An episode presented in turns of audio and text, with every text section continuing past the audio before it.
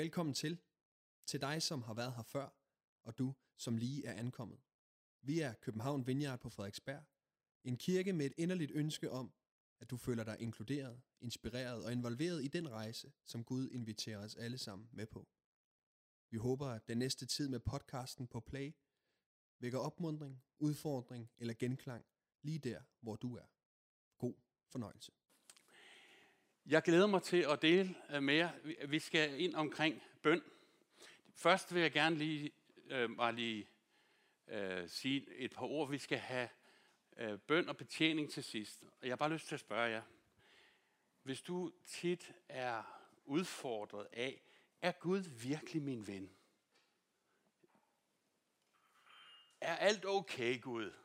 Kan jeg sige til Gud, som Emil sagde til eller også, hvem var det, der sagde det? Du og jeg, Alfred. Er, er jeg udfordret, at jeg tror, at Gud er min ven? Hvis du hele tiden kører sådan frem og tilbage mellem, kan jeg vide, kan, vide- kan vide om det? Så har jeg lyst til, at vi skal bede sammen til sidst. For det er ikke Guds tanke, at det skal være sådan. Han har råbt ud julenat, jeg giver jer en gave, en kæmpe gave, som skal være til glæde for jer altid. I får min søn, og ham skal I nyde. Og øh, det, er, det har jeg bare på hjertet lige at hilse jer i dag, at det vil være specielt, vi vil bare bede for, hvis vi går i den her skift hele tiden, så bare vid, det er ikke Guds tanke. Du er på samme hold som Gud. Du og Gud er venner. Jeg har lyst til at dele lidt om, omkring bøn. Og der kommer ikke, jeg skal ikke holde øje med klokken dernede, vel? Den, den går nemlig ikke. Nej, jeg purer det op. Så jeg vil gerne tage jer på en lille rejse, som indbefatter lidt af det, jeg har oplevet. Og øh, vi vil starte med at læse fra Romerbrevet kapitel 8. 8, 26. Og der siger Paulus sådan her. Ligeledes kommer ånden os til hjælp i vores magtesløshed. For hvad vi egentlig bør bede om, det ved vi ikke. Det forstår vi ikke. Men ånden selv går i forbøn for os med uudsigelige sukke. Og han renser hjerterne. Han ved, hvad åndens atrår, hvad ånden atrår. For efter Guds vilje går ånden i forbøn for hellige. Og det er jer. Og så skal vi læse fra 1. Korintherbrev kapitel 2, vers 9. Og der står, hvad intet øje har set, og hvad intet øre har hørt, og hvad der ikke er kommet op i noget menneskes tanker, i menneskes hjerter, det er, hvad Gud har forberedt for dem, som elsker ham. Jeg læser det igen. Hvad der ikke er nogen, der har set før, og hvad der ikke er nogen, der har tænkt på før, det er det, Gud har forberedt for dig og for den her verden, for København. Hvad du og jeg ikke kunne forestille os, hvad vi ikke kunne bede om, hvad vi ikke engang kunne begynde at få en anelse om, det er det, Gud han har forberedt. Og der ligger klar. Så siger Paulus videre. Der er ingen, der kender, hvad der bor i Gud. Kun Guds ånd. Vi har fået ånden fra Gud, for at vi kan lære at kende, hvad Gud i sin nåde har givet os. Og derom taler vi ikke med ord, vi har lært af menneskelig visdom, men med ord lærte af ånden.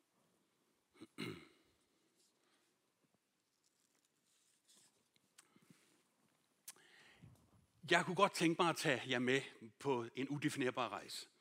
En rejse lidt, hvor jeg har oplevet nogle mennesker, som jeg gerne vil introducere jer til, men en rejse, der har den her smag af at blive sanselig over for åndens indtryk i vores liv. Må jeg sige til jer, sæt større værdi på indskydelser i løbet af dagen. Hvor mange gange står vi ikke i en samtale, hvor der så er en, der siger, hov, ja, det var da sjovt, jeg kom lige til at tænke på. Kender I ikke det? Og måske prøv lige at putte en mere ord på det. Sjovt og dejligt. De der indskydelser, der bare kommer lige midt i en samtale, eller lige når man kører et sted, læg mere værdi på de indskydelser, for de kunne meget let være for Gud. Så når du siger, ej, det var da sjovt, jeg kom lige til at tænke på, så fang lige dig selv og siger, hov, måske er Gud ved at give mig noget.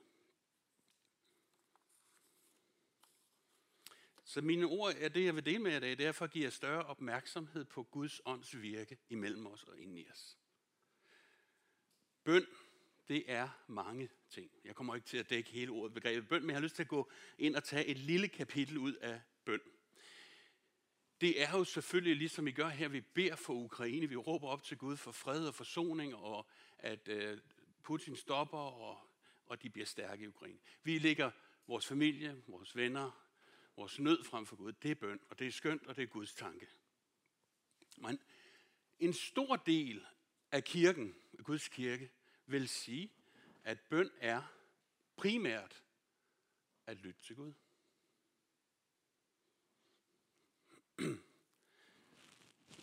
Det siger jeg bare lige igen. En stor del af bøn er at lytte til Gud. Bøn, det er en tro på, at Gud han har planer og idéer, og han er i gang. Han koger en gryde. Han er i gang med noget. Og hvis vi tænker på det her, Paulus siger, hvad der ikke er opkommet i din tanke, hvad der ikke engang er født i dit hjerte, hvad du ikke har set før, det er det Gud, han er i gang med at koge.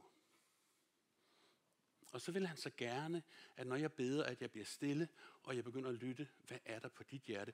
Hvad dufter der af i køkkenet oppe i himlen? Hvad er du i gang med at gøre, Gud? Så bøn kommer til at blive, at jeg stiller mig lidt til ro, og så fanger jeg lidt af atmosfæren, og det er Gud, han er ved at gøre. Der er himmelvid forskel på at blive ramt af noget af duften fra køkkenet i himlen, og så blive ramt af en eller anden, nu skal vi altså også have orden i Danmark. Og så beder vi. Der er noget med Gud. Han er fuld af kærlighed. Man kan ikke, man kan ikke fange noget fra køkkenet i himlen, uden at han giver en kærlighed til det, man dufter. Så, så når jeg går til mine venner og siger, der er altså, det hænger i hegnet her, du skal altså rette op, hvis jeg bare gør det ud af, at nu skal vi have orden her, så bliver de mere såret, og jeg efterlader dem i en værre kondition, end da jeg mødte dem. Men hvis jeg har duftet fra himlen af, at Gud han har nød for Begitte, så kan jeg gå til Begitte og sige, Gud har nød for dig.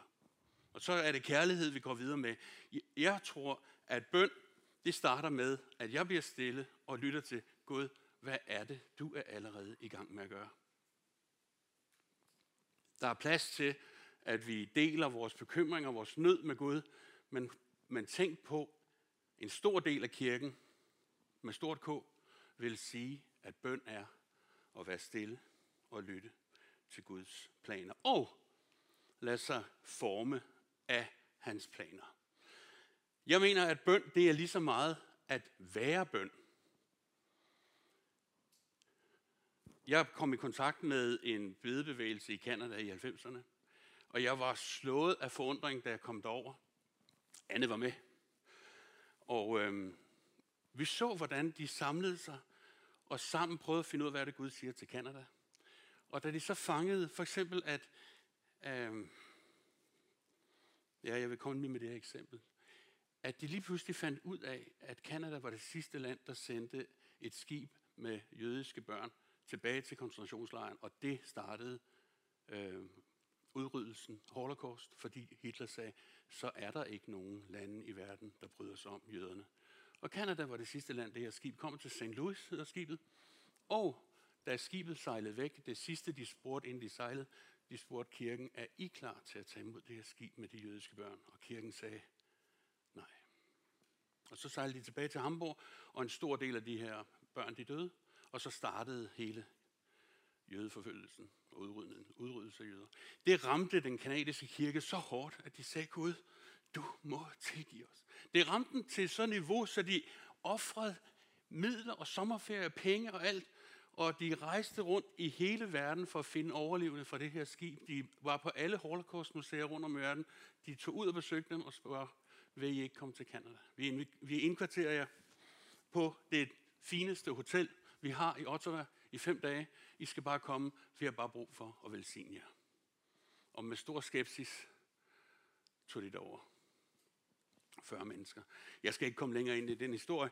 En vidunderlig Og gang på gang, så var der udfordringer i Canada med mellem First Nation og, kanadier, og kanadierne, mellem inuiterne, kanadierne, mellem fransk og engelsk Canada. Og hver gang, så ramte Gud den kanadiske kirke lige ned i hjertet. Og de, de blev bøn. De gik på det, som de mærkede, Gud havde på hjertet.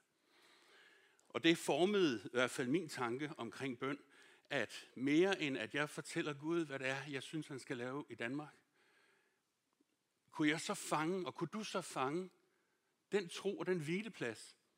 Undskyld. Altså mere fugtigt op i Jesu åbenbart her. Den hvileplads, at Gud er i gang med at gå.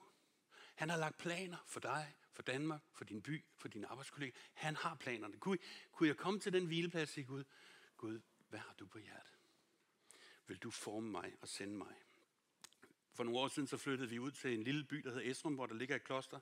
Og min kone og jeg, vi håbede på, at vi kunne se det kloster genrejse sig. Genrejse sig til at blive et bedehus, der kunne kalde folk ind til regelmæssig bøn i Danmark. Det er det ikke blevet, men der er kommet andre sjove ting ud af det. Og mest har det nok formet mig og stifte bekendtskab med hele klosterbevægelsen. Det går ikke altid, som man tror. Og nogle gange kan vi tro, at det er en fiasko, når det ikke går, sådan som vi tænkte. Men sandheden er, at Gud er meget mere ude efter vores hjerter, end ude efter projekter. Så mens du går efter noget, som du tænkte, at Gud havde lagt i dit hjerte, så bare nyd vandringen, for Gud han har hånd om dit hjerte. Fordi det, som vi ikke engang kunne tænke, og det, som vi ikke engang kunne få øje på, det er det, Gud er i gang med at koge. Det er ikke en fiasko, fordi tingene ikke går, som jeg tænkte. Det har jeg tænkt mange år i de her 25 år, jeg har været præst. At når det ikke gik, som præsten prædikede, så tænkte jeg, at det var fiasko. Men under det hele, så er Gud ude efter vores hjerter. I vores fællesskab med ham, så er han på mit hjerte og udvider det. Jeg troede jo, da jeg kom til Esrum, at jeg skulle påvirke Gud. Nu skulle vi nok få Esrum ind under hans domæne igen, og der skulle opstå et bedehus. Men jeg fandt ud af, at det var ham, der prægede mig. Det var ham, der formede mig, mere end jeg formede Esrum Kloster. Og så har jeg lyst til at sige det her til jer, som jeg synes er, jeg håber, jeg kan udtrykke det præcist. Det er dyrt købt erfaring. Man kan altid grave for dybt og ophøje det, der var. Og det kan det også være herinde hos jer i Vineyard. Man kan lovprise de gamle dage og det, der var. Og man kan have det som et, en krog i munden, vi skal der tilbage. Og man kan næsten ikke nyde at være i virkeligheden, der er her nu, fordi det er jo ikke lige som de gamle dage. Det er ikke sikkert, I kender til det herinde. Og så kan man nogle gange grave dybt og prøve at finde ud af, hvordan var det førhen.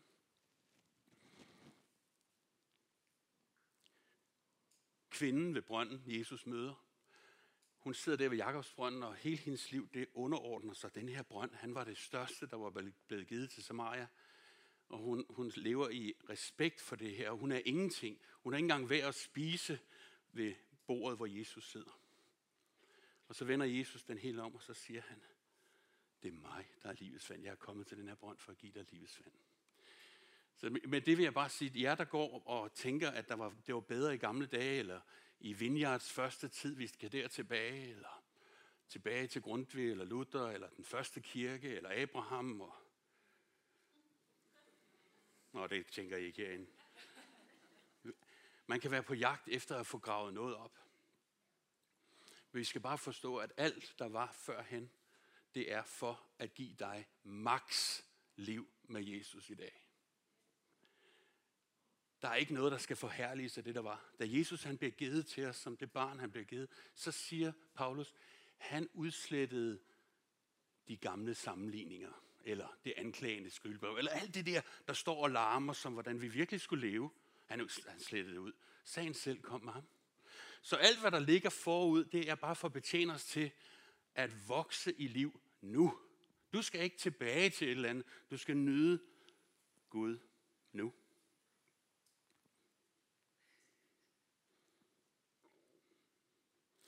Jeg var nemlig på vej ned ad en vej. Jeg skulle bare vide alt om klosterlivet. Jeg synes, det var så fascinerende. Og bønderne og ikke det der med at bo alene og ikke blive gift. Men rigtig mange ting, jeg tænkte, nej, nej, nej, nej, nej. Men det passede sig jo bare ikke til mig. Det kunne jeg hurtigt se. Det er jo ikke noget med mig at gøre. Men det gav mig bare, og det formede mig.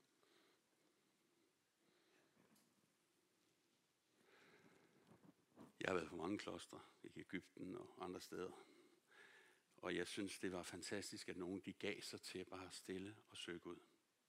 Og hvor er det godt, der er sådan nogen i den kirken med stort K, der hele tiden bare søger Gud og taler til os andre og inviterer os andre ind på retræter. Og... Men det er ikke mig. Hurra, fandt jeg ud af, at det var ikke mig. Men ned ad den vej, så på et tidspunkt, så siger jeg til min kone, hvis nu der er nogen, der ringer fra et kloster og spørger, om vi vil lede bønden på et kloster, så siger vi, så siger vi ja, ikke? Og min kone er jo meget klogere end mig, så hun rystede bare på ja, ja, hvem skulle ringe? Men vi var fanget af et eller andet, men det var, det var bare så aparte for os. Men 14 dage efter, så kommer der en mand, der har købt et kloster, og han ved ikke, hvad han skal bruge det til. Jeg kender ham ikke rigtigt. Han har købt et 100-værelses kloster nede i Tyskland, og så står han og siger, jeg har købt et kloster, men jeg ved ikke, hvad jeg skal bruge det til.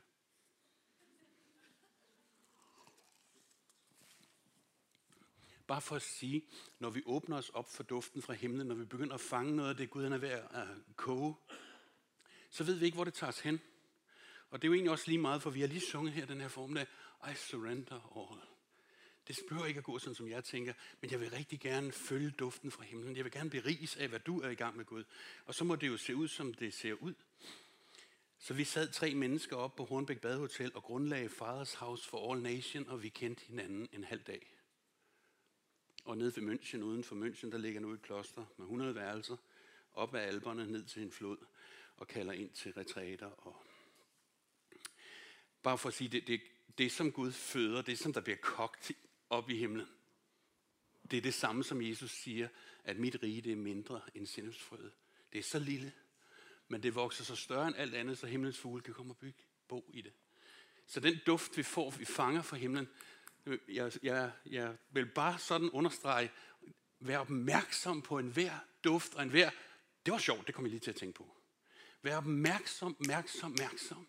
For ånden kommer hele tiden til os med alle mulige indtryk. Og hvis jeg bare angriber det med min rationelle tanke, så siger jeg, Nå, det var noget mærkeligt, det skal ikke bruge sådan noget. Men put det ned. Put det ned på hjertet. Sig, Gud, det var da mærkeligt. Det vil jeg godt gå og tænke lidt mere over. Det førte mig og familien og ja, vores liv det ændrede sig jo, fordi ja, nu var vi i Tyskland hver måned i en uges tid og ledte det her kloster.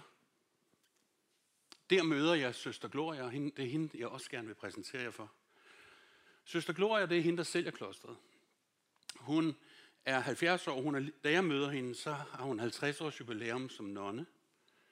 Og hun har ønsket sig en gave. De spurgte, hvad vil du gerne have som gave? Jeg vil gerne have en 30-dages stille retræte. Så hun var lige kommet ud af 30 dages stille retræte ved New York, og så kom hun her på klostret, og, præs, og vi skulle møde hende. Inden det her, så har hun stået i spidsen for det her kloster, og der var kun fem søstre tilbage. Nu skulle de finde ud af, hvad de skulle gøre med det. De spurgte Gud, hvem skal købe det her. Der var 25 organisationer, som, katolske organisationer, som gerne ville købe det, og så var der en mand, der hed Fattig. Ikke fattig, men fattig. Og han havde bare hørt fra Gud, køb et kloster, og det kunne han ikke forstå.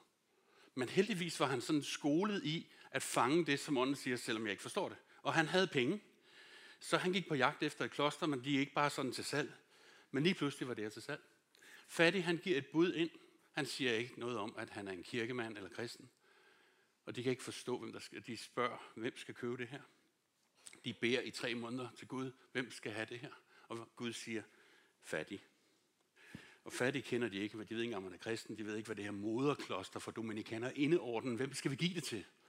Så de vil ikke bare give det sammen, så de beder igen og Gud siger fattig. Og de siger, det kan ikke være rigtigt. Og de spørger fattig igen, har du nogen planer? Fattig siger, nej, jeg har ikke nogen planer. og så går de tilbage, og så beder de igen. Alle søstrene, der er 350 søstre tilbage i den her orden. Nu har den hovedsæde i USA. Så kommer de tilbage og siger, det er altså fattige. Og søster Gloria, hun tager ned til paven, fordi hun har simpelthen brug for lidt rygdækning. Kan, kan jeg godt kan jeg godt sælge det til fattig. Og fattig han bliver kaldt ind. Har du nogen planer? Nej, det havde han ikke. Men han fik så lov at købe det. Og de her søstre, de ved ikke, hvad der, hvad der sker. Og så er det, for at gøre historien hurtig, så er vi nu i gang med at tage fat om klostret og gøre det til et retrætested, et mødested for den tyske kirke økumenisk, og et hjemsted for folk, for nordafrikanere, der kommer til tro på Jesus, som kan tage op og få undervisning og en form for bibelskole. Og vi er tre ægtepar, der leder det. Og så er det, vi inviterer Søster Gloria til at komme. Og jeg har skrevet til Søster Gloria undervejs, hvad det er, vi er i gang med. Og hun er helt rørt. Hun sagde, det er det største troskridt, vi har taget. Vi måtte aflevere det her kloster, og vi vidste ikke til hvad, men vi troede, at Gud havde sagt det. Og nu hører vi, hvad det er, I laver. Det er lige det, vi drømmer om at lave. Så nu har I 350 nonner, der beder for jer hver dag. Bare for at sige, søster Gloria gik ud på, hvad hun erfarede, som Gud havde talt til hende. Og jeg har lyst til, søster Gloria, hun er sådan et bedende menneske. Jeg har lyst til at komme med to samtaleindtryk fra hende til jer. For jeg går i gang med at interviewe hende, for jeg synes, hun er godt nok spændende. Hun står for Nordamerika, Sydamerika og Europa øh, inden for den her klosterbevægelse, og så spørger jeg hende, når nu nu starter et nyt klosterfællesskab, kommer der en ny gruppe 10-15 piger ind. Hvad gør du så? Hvordan gør I det?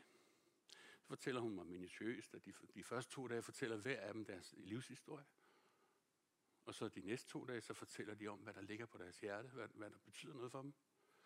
Og så den sidste dag, der finder vi så ud af sammen, hvad er det åbenbart så Gud han har kaldt os til for de næste seks måneder her. Og så er jeg, som jo var tosset bemærkning, men jeg sagde, søster Gloria, jo jo, men nu er I jo en klosterorden, dominikanerinde, og jeg har været her i tusind år. I må da også have noget i lokalsamfundet, I plejer at gøre.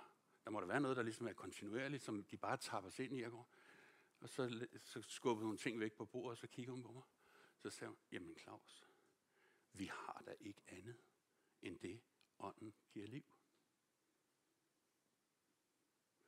Og jeg var fra en progressiv frikirke, der skulle lære den katolske kirke og vandre i ånden. Der satte søster Gloria et præg på mig. Vi har ikke andet end det, ånden giver liv.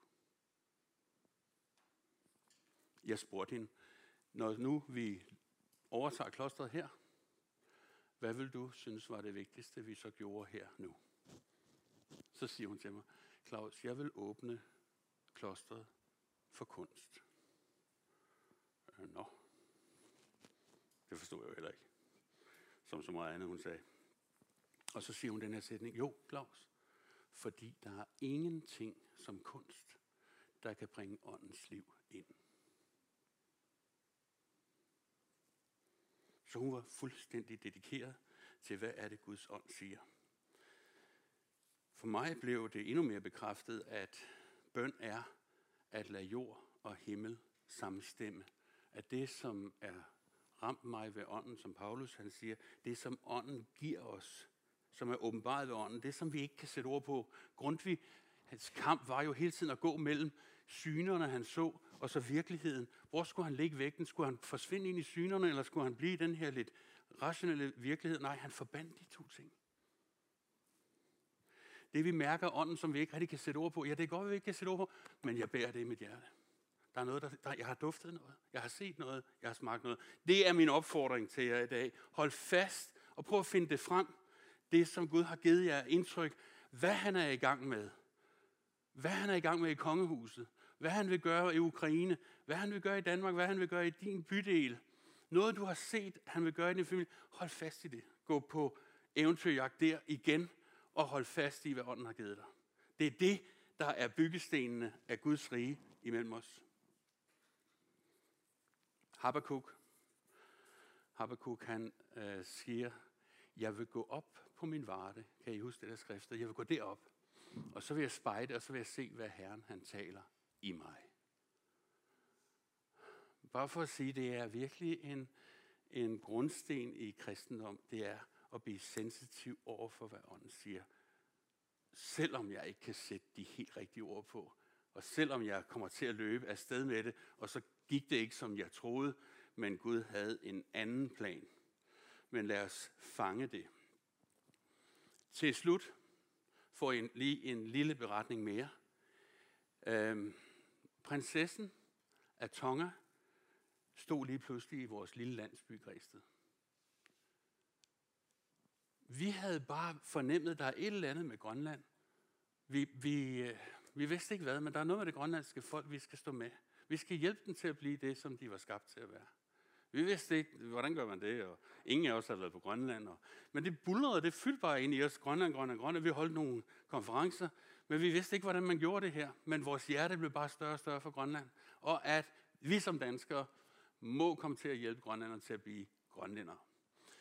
Og øh, det voksede med, jeg ved ikke hvor mange profetiske indskydelser og hilsner fra Gud om, hvad han havde i tanke om det grønlandske folk. Og vi vidste ikke, hvad vi skulle gribe og gøre i, men vi gav bare plads. Og jeg, jeg er ikke kommet herind for at sige, hvordan man skal gøre det. Overhovedet ikke. I skal ikke gøre ligesom os. Men essensen, det, det er at sige, lad os fange det, som ånden gjorde. Prinsessen af Tonga, hun hørte om, at der var en lille kirke i Græsted, der havde hjerte for det arktiske folk i Grønland. Så hun sagde, må vi ikke komme op fire personer? Så fløj hun herop og var sammen med os og underviste os omkring det grønlandske folk, fordi der var nogle grønlænder, der havde været dernede for mange, mange, mange år siden. Og Tonga, det ligger altså på den anden side af jorden. Og nu, mens hun var der, når hun var prinsesse, så tog hun ind og bad sammen med kronprinsesse Mary. Og vi stod bare og kiggede med forundring. Vi vidste ikke, hvad er vigtigst her. Og egentlig var det egentlig ikke så men Gud han gjorde ting. Så min opfordring i denne her morgen er, prøv at afstå lidt fra din forståelse. Øh, Ordsprogens bog, kapitel 3, siger, stå på Herren af hele dit hjerte, men forlad dig ikke på din forstand. Altså lad være med at få ødelagt alt for mange øh, lækre ting, bare for grund af, at du ikke kan forstå det. Men hvis det giver plads, hvis det giver mening i dit hjerte, så hold fast i det. Så vil det tage dig på tur, nok ikke på den tur, du har regnet med. Men du vil blive bøn, og bønden fra Guds hjerte.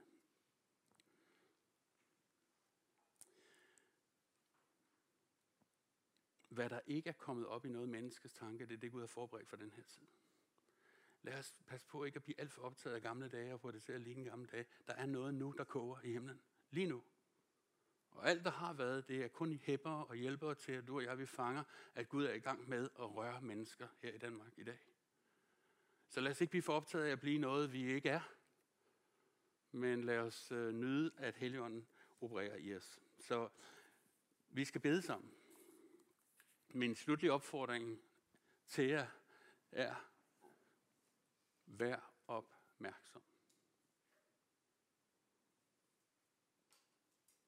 Vi vil se Danmark genrejst, fuld af tilbedelse, fuld af hjem, hvor mennesker siger, look what the Lord has done. Jeg gjorde ikke noget, jeg ved ikke, hvad der skete, men Gud kom. Vi vil se Danmark igen blive fyldt med tilbedere, ærlige tilbedere, der siger, men Gud han gjorde noget. Og vi ved ikke, hvordan vi kommer til, men Gud ved det. Så Vineyard, København, vær opmærksom. Og øh, som jeg startede med at sige, nogle gange er det svært for os at rigtig tro på, at Gud han har noget over på sit køkkenapparat, også for mig, fordi vi måske i første hånd kæmper med, at vide, om han er glad nok for mig. Og jeg, jeg har den store tillid til, at I kender det så rigeligt, rigeligt godt, hvis ikke I er meget anderledes end alle os andre. Vi går frem og tilbage, ud og ind. Vi vurderer på os selv, er jeg god i dag, er jeg ikke god i dag, er Gud glad for mig, er han ikke glad for mig. Og alt det her, det er ikke Guds idé. Guds idé er, at du skulle være jublende glad for, at du har fået en gave, Jesus Kristus. Punktum. Tak fordi du lyttede med. Vi håber, at du går herfra med mod og nye tanker. Er du interesseret i mere fra København Vineyard, kan du finde os på Facebook, Instagram eller på vores hjemmeside. Du er altid velkommen forbi kirken på Nyvej 7 på Frederiksberg, både til gudstjeneste om søndagen eller i løbet af ugen. Guds fred og velsignelse til dig.